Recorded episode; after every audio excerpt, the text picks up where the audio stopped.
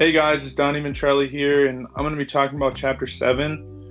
And so, what Chapter Seven is all about is it about it's about listening, and uh, I just feel like listening is like a big step of understanding someone, and like if you're a better listener, you pick up on different things that some people might not pick up as a bad listener, and like it's just the way like people like when you listen good, you pick up on little things and you can talk more and start better conversations and like put stuff into context easier, stuff like that. And then once you're a better listener, people like to talk to you more because they think you're actually engaging in their conversation. And so that like can make you can make friends by being a better listener and like just like fully understanding someone better from listening to them and them telling you their story or them telling you something about themselves. And like i just think it's a great tool to have.